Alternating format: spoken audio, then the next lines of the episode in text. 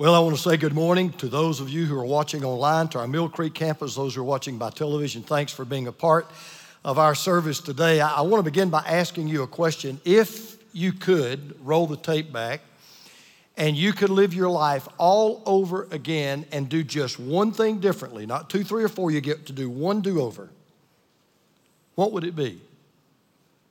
I guarantee you it wouldn't be something you've done that was good that you wished you had done better. It would be something that you did that was bad that you wish you had never done at all. And that's what we're going to re- learn about today as we talk about David. We're in a series on David, we're calling Life Lessons from a King. And there's no question that if David could have done his life all over again, if David could have rolled the tape back and you'd said to David, David, is there one thing in your life that you wish you could do all over again? I absolutely know beyond a shadow of doubt exactly what it would be. As a matter of fact, I can sum it up in one word, and that word is Bathsheba. If he could do it again. Because when you think about David, and if you know the story of David, two other names always come to your mind, right? One is Goliath, and the other is Bathsheba. And the reason is, is because Goliath represented David's greatest victory, but Bathsheba represented David's greatest defeat. No single sin outside the sin that Adam and Eve committed in the Garden of Eden has received more press coverage than David with Bathsheba. It's been repeated over and over and over right up to this very present day. We have a term for it in the 21st century. It's called a one night stand, a hookup a quick affair. In other words, this story we're going to read today is all about Hollywood's favorite topic, which is sex. And if Hollywood was making a movie of this today, I promise you it would be up for so many Academy Awards. It would probably break the all time record for somebody seeing it for the first time because it's got everything Hollywood wants. You've got sex, you've got murder, you've got intrigue, you've got a cover up, You've got a king who has a one night stand with another man's wife. He gets her pregnant. He has the other man murdered to cover it up. And today, everything from the New York Times to Twitter would be lit up with the headline King's Spring Fling Uncovered. I mean, you can see it everywhere. So, if you want to learn about this story and see it with me, I want to invite you to turn to the book called Second Samuel. It's in the Old Testament. If you do not know where 2 Samuel is, it's so easy to find. It's right after 1 Samuel. So if you'll just turn to 2 Samuel chapter 11, go to Genesis and turn right, you'll hit 2 Samuel chapter 11. Now here's what's amazing about this story. If you've been coming for a while and you've been hearing about David, you'd be the first one to realize I would have never expected to have read this story in David's life.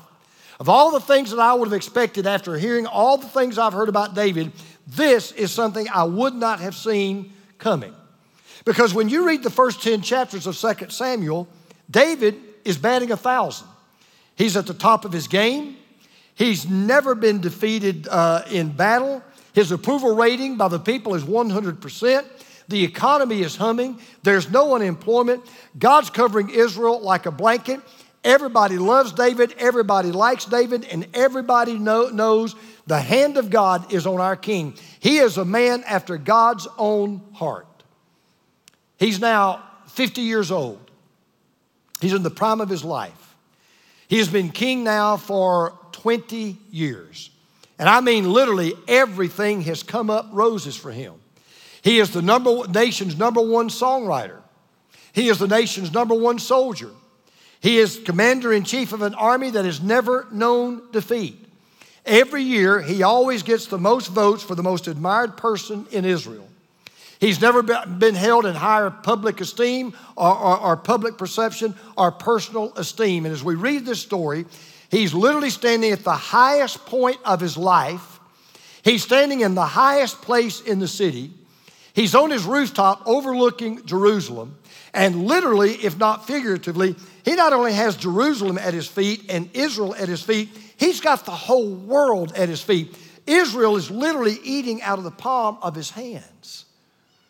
And yet, sadly, as we learn the hard way, the higher you are, the farther you fall, and the more it hurts.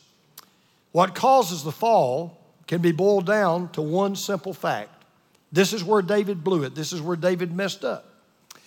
He came to a point in his life when he said yes when he should have said no. He said yes when he should have said no. The one time David should have run, he stood his ground, and it almost cost him his kingdom. How many of you are Eagles fans? You know who the Eagles are? God help us. Okay, I've got three of you. Gosh, man, am I that old? I thought the Eagles were okay. Anyway, the Eagles, one of the, one of the songs they sing that always has haunted me is, is, is called Lyin' Eyes. And, and David's lyin' eyes got him in trouble because David convinced himself of a lie that we've all convinced ourselves of at one time or another, maybe when we were younger, maybe when we were older, maybe we were in between. But David convinced himself of a lie that we've all convinced ourselves of one time or another, and that lie is you can win the game of sin. And we all come to that point, we say, you know what? I think I can beat the game of sin. But David couldn't. And you can. Because sin always wins. Not most of the time, it always wins. No one's ever beaten the game of sin, and no one ever will. So here's what I, I, I want to do for us today. We uh, pray over every seat in this worship center on Sunday morning. You probably don't, maybe don't know that if I've told you or not, but every seat is prayed over. So the seats you're sitting in now, you, you were prayed for this morning, whether you realize that or not. And as I was going over my section, I was praying, I was saying, Lord, there are two people especially today I want to pray for. There are some people that will be here today and they're facing temptation. I don't know what that temptation is. Maybe it's the temptation to be unfaithful to their spouse. Maybe it's the temptation to get on drugs. Maybe it's the temptation to cheat on their income taxes. I don't know what their temptation is, but whatever that temptation is, Lord, let this message be preventative medicine to keep them from taking a step that they really know they should not take. On the other hand, Lord, there are going to be people here too late for them. They've already taken the wrong path. They've already made the wrong decision. They've already gone in the wrong direction. They've already taken the wrong exit. Lord, my prayer for them is that what they'll hear today will help them take the right path and get back on the right road. So, if you don't want to do what David should not have done, and you don't want to mess up the way David messed up, I want to share with you three lessons we need to learn today so your lying eyes will not deceive you. Number one, we must realize the appeal of sin. We got to realize the appeal of sin. Now, knowing David, you just got to ask this question David, you're a man after God's own heart. You've been batting a thousand. You have obeyed God with everything that you had. You've got everything going for you. You are at the top of your world. How in the world did you get into this mess that we're about to read about? Well, we're clued in in verse 1. In the spring, at the time when kings go off to war, David sent Joab out with the king's men and the whole Israelite army. They destroyed the Ammonites and they besieged Rabbah, but David remained in Jerusalem. That little word but is what gets David in trouble. See, back in the day, when, when winter would come, armies would not fight because the weather was too bad and it was too hard. And so they would kind of take a, a, a break. They'd take, get some R&R. Then when springtime came, they, that's when the war would start. That's when the battle would begin to, to, to you know, flare up again. Well, every time the armies would go off to war, they was always would be led by a king. And when you read the life of David, every time the army went to battle, David was always out in front. David was always leading the charge. David's always leading the battle. David was always right where David should have been. But now, for the first time, we read these words, but David stayed behind. So, David now we know is in the wrong place at the wrong time. Instead of being in bed, he should have been in battle. Because if David had been where David should have been, Bathsheba Gate would have never happened. We wouldn't even know this story. It would not even be in the Bible. So while his soldiers are out on the battlefield fighting, David is in his bed sleeping until this happens. One evening, David got up from his bed and walked around on the roof of the palace. From the roof, he saw a young woman bathing, and the woman was very beautiful. David has been taking this long afternoon siesta. He wakes up, he's bored, there's not a whole lot to do. So he takes a walk out on the roof of his palace because back in the day, Kings usually would put their bedrooms on the upper floor of the palace, and then they would build a patio so they could just walk right outside of their bedroom, and they would be overlooking everybody in the city because their palace was always at the highest point in the city. So David's up there minding his own business. He's looking around the entire city, and he looks down, and right below him, there's this woman bathing. And we're told that she wasn't just beautiful. The Hebrew is very exquisite and very explicit. We're told she was very, very beautiful. She was the homecoming queen. She was the winner of the Miss Jerusalem Beauty Contest. People magazine selected her as the best looking woman in Israel. She was a knockout. And David was instantly physically drawn to this beautiful woman. Now, why do you think the Hebrew, why do you think the story tells us that? Because it's trying to tell us something right up front. Sin is very appealing. This is one of those messages a pastor really doesn't want to tell you, but he has to tell you anyway. Sin's very appealing. Sin's very attractive. Sin is very beautiful. That's the dirty little secret. You say, well, how do you know sin is so attractive? Because if it wasn't, nobody would sin. Why do you think we sin? We enjoy it, we like it.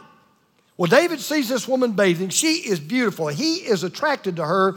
So then David asks this question. David sent someone, that is one of his servants, to find out about her. And the man said, She is Bathsheba, the daughter of Eliam, and the wife of Uriah the Hittite. Now, don't miss how she's described. That's a very important part of the story. See, this servant goes out, this David gets a search, says, Hey, go find out who that woman is. And so he goes and he comes back. And, and, and he knows he's got to tread lightly. He's got to walk on eggshells because he's a servant. He's talking to the king. And he's trying to give the king this wise word of warning because normally in Israel, the identity of someone that, if you want to know who someone was, it was always given without any relation to their spouse, their wife, or their husband. It was always given in relation to their parents. So, for example, if you were walking down the street, you're, you know, you're a lady and you're walking down the street and you see this good looking guy coming down the street, you would say, Man, who's that good looking guy over there? And they would say, Oh, that's so and so, the son of so and so. Or if you were a guy walking down the street, you see this good looking girl coming towards you, and you look at your buddy and you say, Man, who is that girl? He would say, Oh, that's so and so, the daughter of so and so. So this, this servant comes back and he says, uh, That's Bathsheba. She is the daughter of Eliam. And then on his own, he adds, She is the wife of Uriah the Hittite.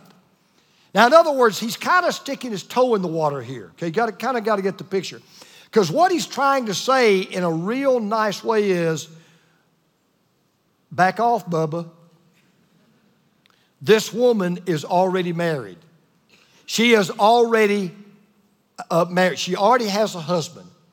Do not touch.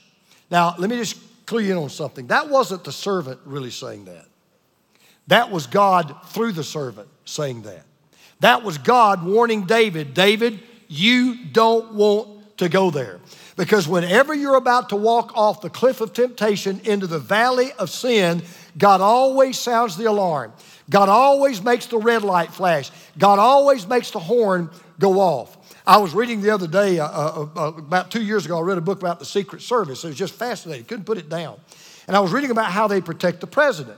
And in this book, the question came up what is the most important thing that you have going for you that helps you protect the life of the president? I could not believe their answer. The Secret Service says the greatest asset that they have to protect the president is what they call their sixth sense. What they meant by that was it's their instincts, it's their training. They said, we, we have this ability to anticipate danger and to take quick preventative action before it happens. And then they said this, it really blew me away. They said, it really doesn't matter how sound or technically advanced our equipment is or, or, or, all the protective techniques that we practice. It doesn't matter how large a safety zone we put around the president. It doesn't matter how many bulletproof vests or guns or good intelligence we have. What ultimately is the best thing we have going for us is our reflexes and our skills and our training that kicks in at the right moment and says, We've got to stop this and stop this now. And they said, That is the single biggest difference between whether the president lives or the president dies. And I read that and I thought, you know, God's done the same thing for us. God's given us this sixth sense. It's called a conscience. And if you're a believer, it's the Holy Spirit. And whenever you're about to step off a cliff, you shouldn't step off of. Whenever you're about to take an exit, you couldn't, you shouldn't take. God puts the gates down across the tracks. He sounds the alarm. He turns the light red. He gets it flashing. He gets it making a sound. And he's doing for David what David needed to have done for him, but David wouldn't listen. He goes ahead and takes that fatal step over the temptation cliff into the valley of tragedy. Then David sent messengers to get her. She came to him, and he slept with her. Now she was purifying herself from her monthly uncleanness. You'll see why he says that in a minute. Then she went back home. Now, you're reading this story, and it's right here. You just want to stop the tape. You just want to kind of interject yourself into the story, and you just want to scream at the top of your lungs David, David, David. Don't do this. David, listen. Go take a cold shower. Go down to the varsity and get a chili dog and a fry. Go watch Jimmy Fallon. Whatever you do, don't do this. Don't do, David, what you are about to do. Because if you know the story of David, you realize he didn't know what we didn't know, what we know. He didn't know that this one night stand would cause four of his children to die. He didn't know that this one night stand would split his kingdom in half. He didn't know that this one night stand would make him a murderer of a loyal soldier and a trusted friend. Because, see, when you come face to face with the appeal of sin, it's so beautiful, it's so attractive. You think, man, I could really, really enjoy it. There's only one remedy for it, and here's the remedy run. Only remedy, only thing that works. See, when you're tempted to do wrong, if you stay, you lose. If you run, you win. When you're tempted to do wrong, if you stay, you lose. If you run, you win. Because over and over, you know what we're told in the scripture over and over? Flee sexual immorality. Now, we're never told to flee gluttony. We're never told to flee gossip. We're never told to flee lying. We're never told to flee any other category of sin. But every time you get around sexual immorality, God's word says over and over and over flee, run, Get away from it. Run away from the sin and run to God. David didn't do that. He ran to sin and away from God, and the results were absolutely catastrophic. So, if you're here today and you're facing this temptation, and you've been thinking about giving in, and you've been thinking maybe I can win the game of sin, I want you, number one, just to, just to realize the appeal of sin. But maybe you sit there and you'd say, well, too late for me. I, wish I'd heard this earlier, but I didn't hear it. And you know, I'm kind of in the midst of it. I've already blown it. I've already fallen flat on my face. Well, then let me give you the second lesson to learn. And that is refuse to conceal your sin. Realize the appeal of sin, but refuse to conceal your sin. Now, David goes to bed that night. He sends Bathsheba back to her home. He goes to bed that night and he thinks what a lot of people would think, right? I got away with it. A lot of fun. She enjoyed it. I enjoyed it. No harm, no foul. And that went on for about a month. And then David learns the hard way that a one night stand can turn into a lifetime of misery. Because one day there's this knock on the door. And David opens the door, and there is a messenger with a message from Bathsheba with this message. The woman conceived and sent word to David saying, I am pregnant. Only word she ever says in the whole story, those three words. Only recorded words Bathsheba ever says in this entire narrative. But it was three more words than David wanted to hear, and it was the three words that shook him right down to his toes. Now, once again, you just want to stop the tape. You just want to kind of jump into the story and you want to say, David, listen, listen, listen to me. If you'll just confess your sin right now, confess it to God, confess it to Bathsheba, confess it to Uriah, her husband. The bleeding will stop. The problem will be contained to adultery and a pregnancy out of wedlock. Most likely, the marriage can be rebuilt.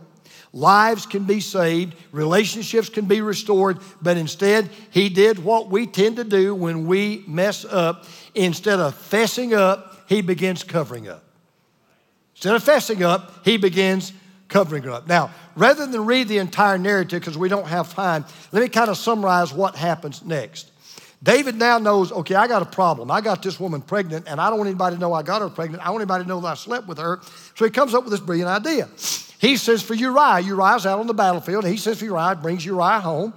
And uh, Uriah gets home. You wonder, you probably wonder, what does the king want with me? You know, we're not all that close. We're not really bosom buddies. But you know, he says, okay. So he goes back. King brings him to the palace. Hey, man, how's it going out there? Oh, it's going great, sire. We're winning the battles. And, you know, we really do miss you. But, you know, everything's going good. And he says, well, look, I just felt like you needed some R&R. And, and, and I'm sure your wife really misses you. So I want you to go home and I want you to kind of visit your wife and spend time with your wife.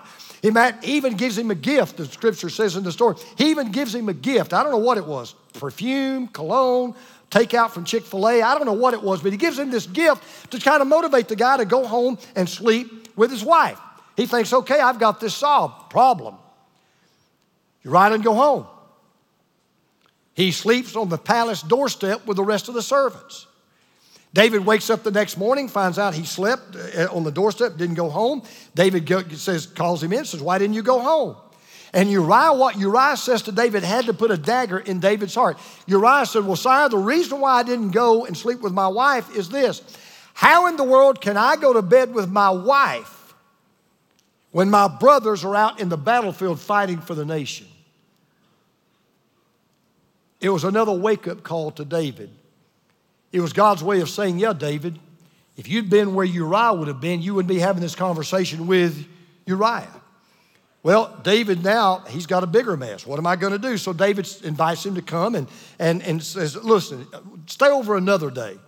And, and listen, you really do need to go see your wife. You know, she misses you. And, and, and, and I give you permission. I'm telling you, as your king and commander in chief, it's all right. You go, go home and you spend time with your wife.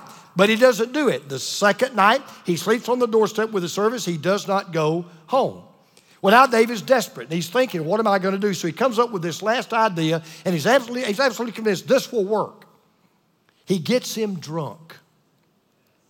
He gets him bombed. He gives him the wine, he gives him the champagne, he gives him everything he can imagine.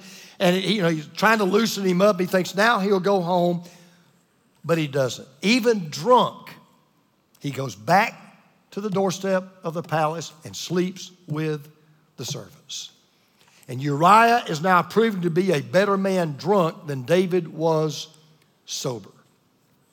So now, David, a man after God's own heart, is about to get as far away from the heart of God as any man could ever think about getting. He's at the end of his rope. He's tried everything. He now knows this guy's not going to sleep with his wife. This is not going to happen. So he comes up with this one last idea.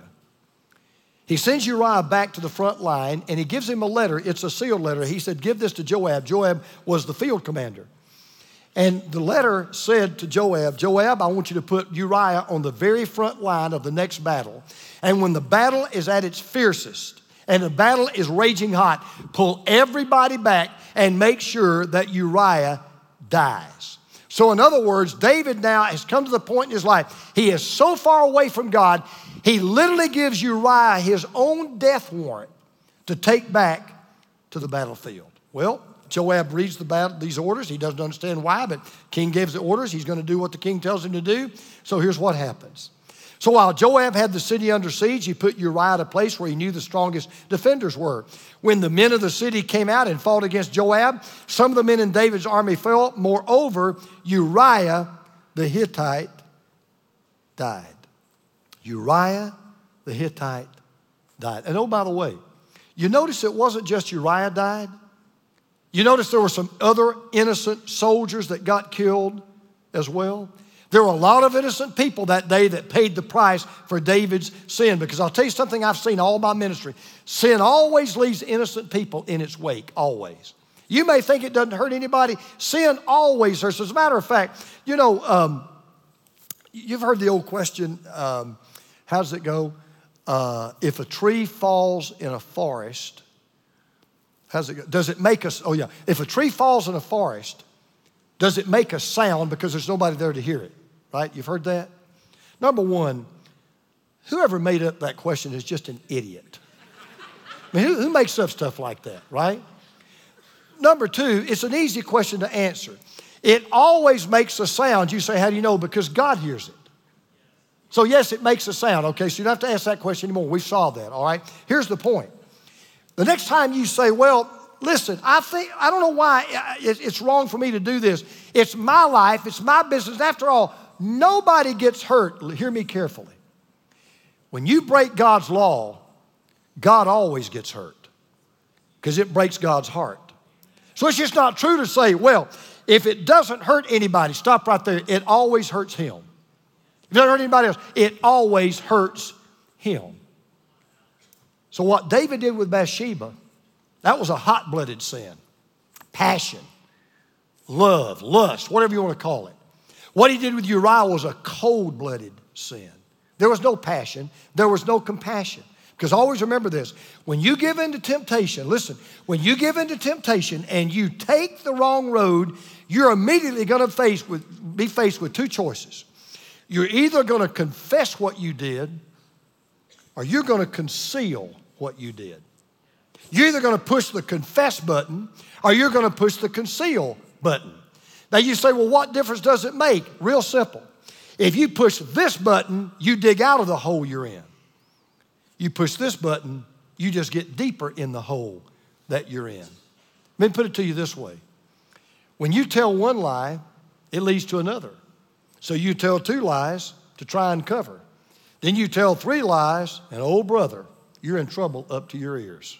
That's just the way it works. Now, here's what's amazing David thinks he has covered this up, he thinks he's put it under the rug. He thinks nobody will ever know. He thinks he's gotten away with it. And you know what's so strange? We now know that David's cover was uncovered because we're talking about it. 3,000 years after it happened, I'm talking about this story. As a matter of fact, God made sure the story was written down in black ink on white paper so millions and millions of people read the story long after David was gone. It is easily one of the top five most famous stories in the entire Bible. Outside of the crucifixion, what I just read to you has probably been the subject of more dramas, more movies, and more novels than any other story in the Bible. And here's the lesson covering your sin will always cost you more than confessing your sin. Always. There's always a bigger cost to covering your sin than there is to confessing your sin. When you don't fess up, you always mess up.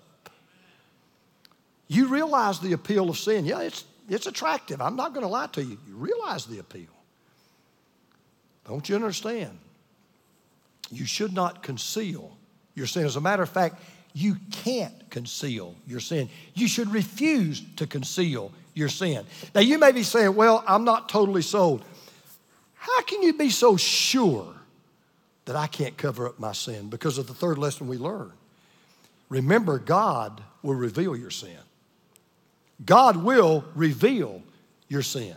Now, when news reaches David that Uriah is dead, I want you to listen. This is how cold David has become. This is how hard David has gotten. This is how far away from God sin has taken David from God. Listen to what he says.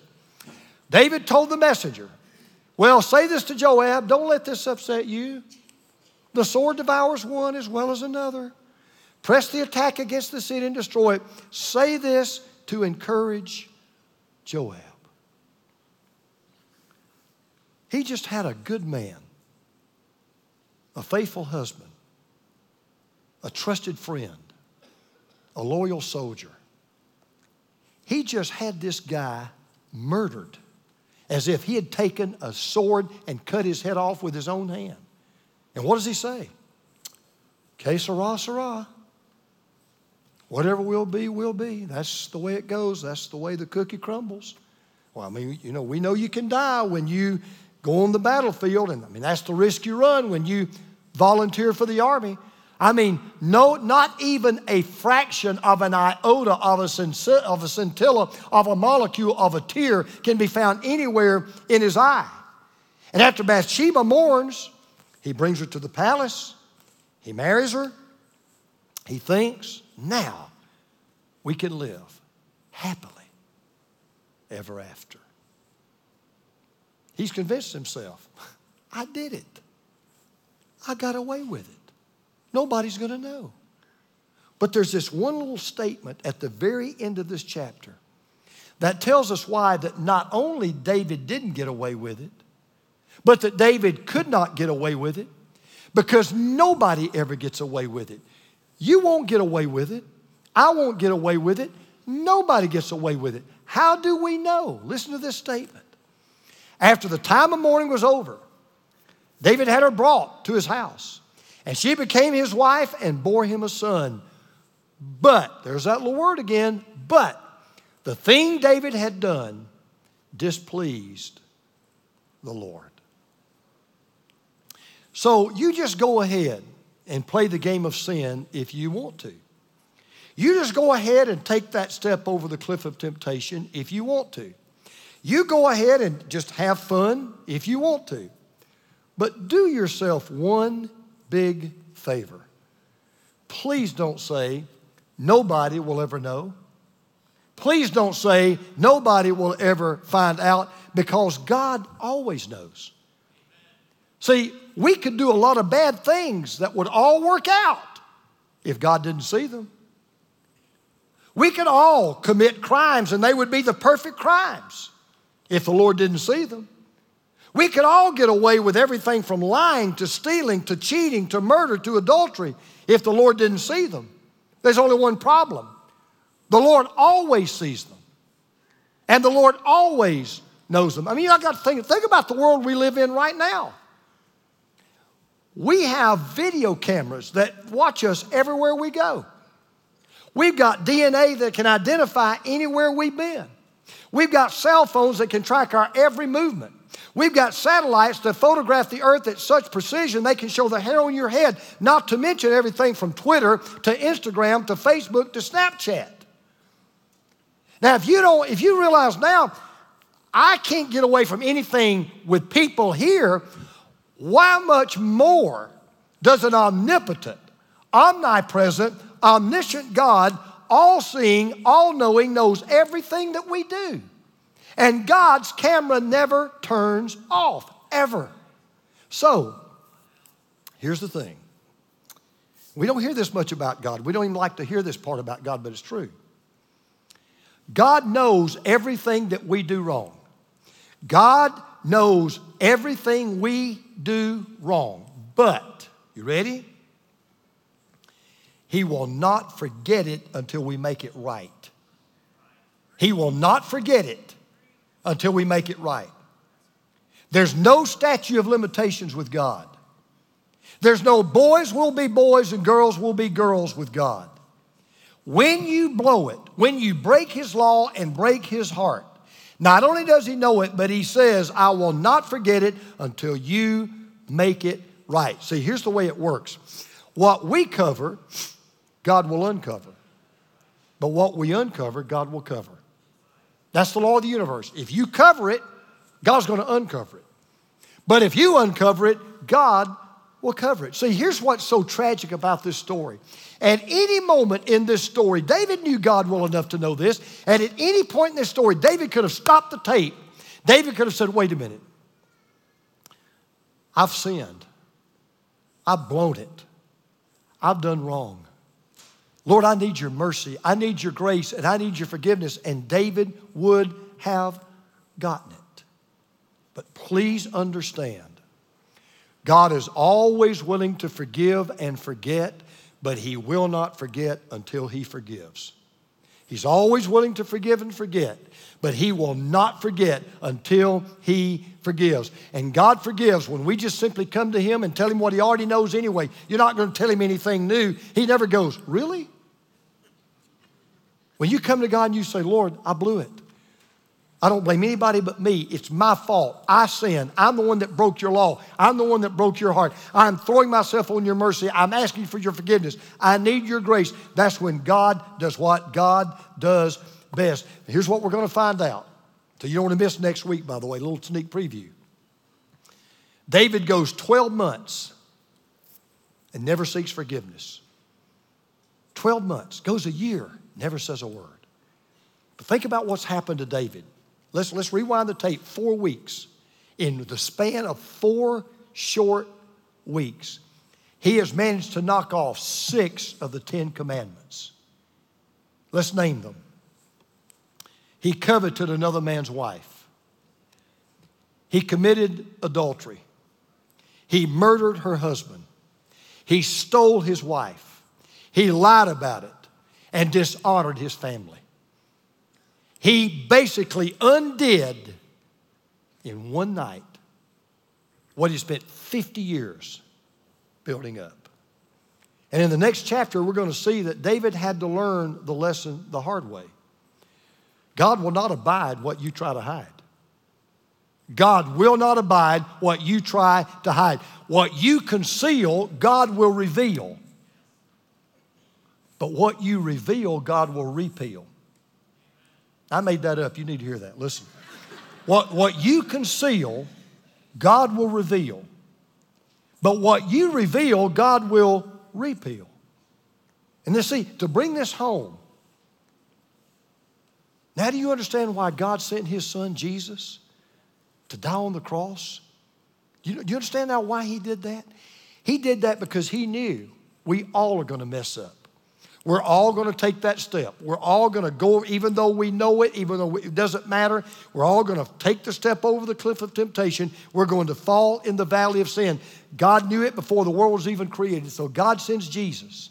And because of Jesus, it doesn't matter how far you fall, how hard you hit, how much damage you do, if you go to the foot of the cross and you simply say, I blew it, I'm sorry, would you forgive me? You get forgiven every single time. Even adultery and murder, doesn't matter what it is. If you're willing to confess your sin and get forgiveness of your sin and repent of your sin, God will forgive you. So I want to wrap this up and I'll make it real personal, really for me. Maybe you just get in the way. So David's died. In fact, he's been dead for a long time. And one of his descendants, a, a, a man by the name of Abijah, he becomes the king of Judah. But he was a wicked king. And yet, God made sure that this wicked king would be followed by his son, who would be a godly king. Because he wanted to keep Jerusalem strong. And when you read this story, you realize that God says to Abijah's son, I'm going to put you on the throne, not because you're a good man, not because you're going to be a good king. I'm not doing it for you. I'm not even doing it for Israel. I'm not even doing it for Jerusalem. I'm doing it for the sake of your father, David. And Abijah's son says something about his ancestor, David. And it's both glad news and it's sad news. I want you to listen to what this, uh, this man said. He had never met David, it was just an answer. Here's what he said about his, about his great, great, great, great grandfather. For David had done what was right in the eyes of the Lord and had not failed to keep any of the Lord's commands all the days of his life, except in the case of Uriah the Hittite. David almost, almost pulled it off. He almost had this basically unblemished record. Oh, except in the case of Uriah the Hittite. Imagine a man and his son are hundreds of years later, they're walking in a cemetery. And they see this tombstone, big tombstone. It's David's tombstone. And they stop and they read David's epitaph. David had done what was right in the eyes of the Lord had not failed to keep any of the Lord's commands all the days of his life. Wouldn't it be great if he could just stop it right there? But the little boy goes, Daddy, who is Uriah the Hittite? You, you told me about what a great king David was, what a great man David was. So, who is Uriah the Hittite? And a dad has to tell his son how a man after God's own heart destroyed six out of ten commandments in one single night. So I want to make it personal. Like a lot of us, I'm running out of runway. I don't know how much longer I'm going to be here. The Lord promises 70 years, so I got, what, five more years to go. And if God's good, maybe longer, who knows, maybe less. None of us know we're going to die, right? But I'm running out of runway. And I already realize now what we all realize I'm not going to die perfect. But I do want to die blameless. One of these days, my grandson or my great grandson or my great great grandson or daughter, whatever it may be, if the world lasts that long, maybe they'll come see Pop's grave. And I don't know exactly what will be on my epitaph. I, I told Teresa one thing I wanted to put on there is this I told you I was sick.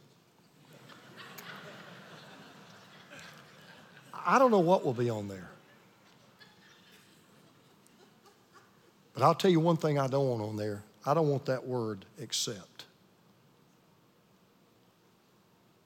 Boy, James, he was a good husband. He was a good dad. He was a good pastor, good preacher, good Christian. Except, I'm telling you, as your pastor, I want to be faithful to Jesus till my last breath. I don't want to die. I can't die perfect but I want to die blameless. And I want to ask you today to join me in making a brand new commitment. That you would say to the Lord right now, Lord, until I draw my last breath and my heart takes this last beat, I just want to do what is right in your eyes. I don't want to fail to keep any of your commandments all the days of my life. And because of Jesus, we can do just that. Let's pray together.